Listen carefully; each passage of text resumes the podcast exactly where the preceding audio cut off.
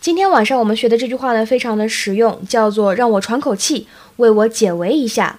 It might take some of the heat off me. It might take some of the heat off me. It might take some of the heat off me. 这样可以让我喘口气。It might take some of the heat off me.